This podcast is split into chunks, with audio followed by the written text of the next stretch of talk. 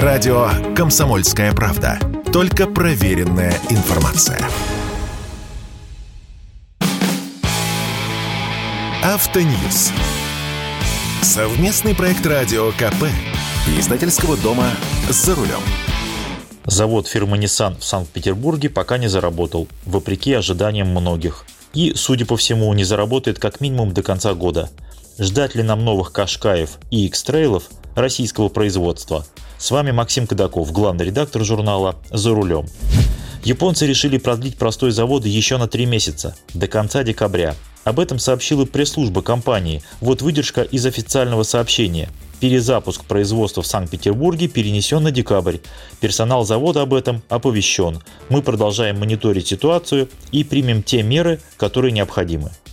На этом заводе до марта выпускали кроссоверы трех моделей – Кашкай, X-Trail и Мурана – но как раз с марта, когда завод фактически ушел в простой, сборка автомобилей прекратилась, и в торговую сеть со складских площадок поступали только те автомобили, которые были сделаны ранее.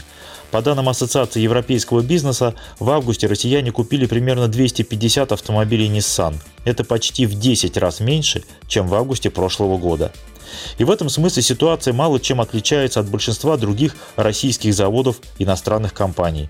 Причем японцы действуют максимально цивилизованно. Находящимся в простое сотрудникам они выплачивают две трети зарплаты. На круг выходят огромные деньги за ничего не делание, но платят, а увольняют сотрудников только по их собственному заявлению. Простой заводы японцы объясняют традиционно логистическими проблемами в санкционный период и больше не делают никаких заявлений ни по ситуации на заводе, ни по своему желанию работать в России в дальнейшем. Режим информационной тишины объясняется просто. Nissan не хочет оказаться в ситуации, в которую попала японская компания Uniqlo, которая сначала ярко сообщила о том, что не намерена покидать Россию и что будет продавать одежду россиянам, а затем из-за сильного давления прежде всего внутри самой Японии вынуждена была свернуть бизнес. Поэтому Nissan будет хранить молчание до часа X, когда будут приняты окончательные решения. Для Nissan рынок России безусловно интересен, как для всех японских компаний – а завод в Петербурге очень удобен в части логистики, поскольку под боком международный морской порт. Практически все компоненты для Ниссановского завода доставлялись именно морским путем.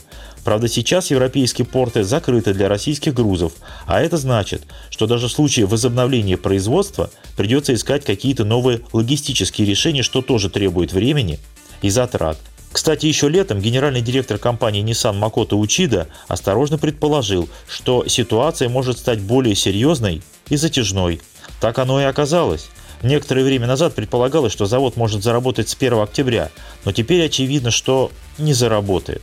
Конечно, государство в лице Минпромторга давит на производителей, подталкивая их к какому-то конкретному решению, но Nissan не нарушает законодательство Российской Федерации, поскольку исправно платит людям зарплату и содержит завод в работоспособном состоянии. Но очевидно, что содержать рабочих, которые уже полгода ничего не выпускают, ну так себе затея. Думаю, что в декабре Nissan примет окончательное решение по бизнесу в России. Если международная обстановка до конца года не нормализуется, едва ли японцы примут решение в нашу пользу. А это будет означать окончательное сворачивание бизнеса. Для них это будет большим ударом. Потери вложенных в нашу страну миллиардов, потери интересного рынка и проблема с поиском потенциального покупателя на завод, поскольку в России сейчас избыток производственных мощностей. Среди потенциальных покупателей прежде всего китайские производители, но и они в последнее время действуют предельно осторожно.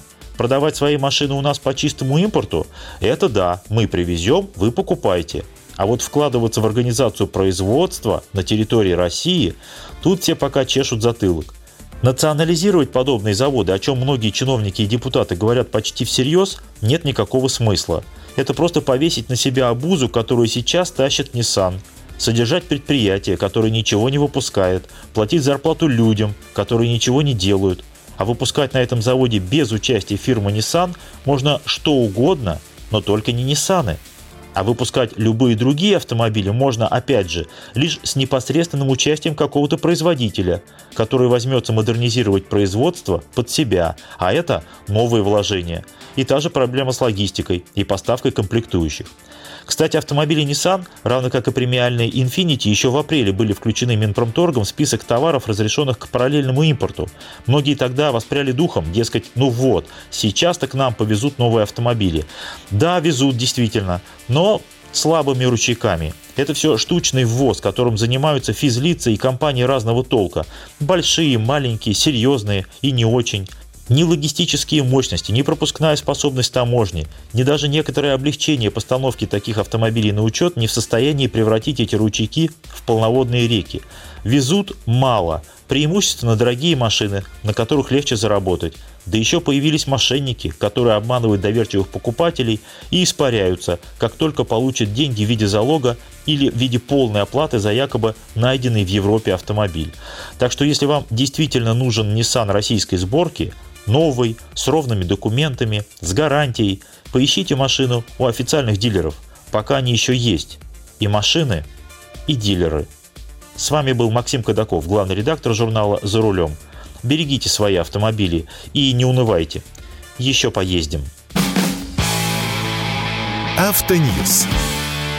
Совместный проект радио КП. Издательского дома «За рулем».